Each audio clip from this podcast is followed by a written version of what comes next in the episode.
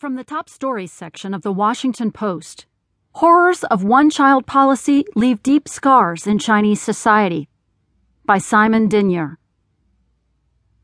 His wife was seven months pregnant with their second child when the group of people barged into his home and took her away. He followed them to the local hospital where, against medical advice and despite his pleadings, they jammed a needle into her belly. They grabbed my wife's body like they were grabbing a pig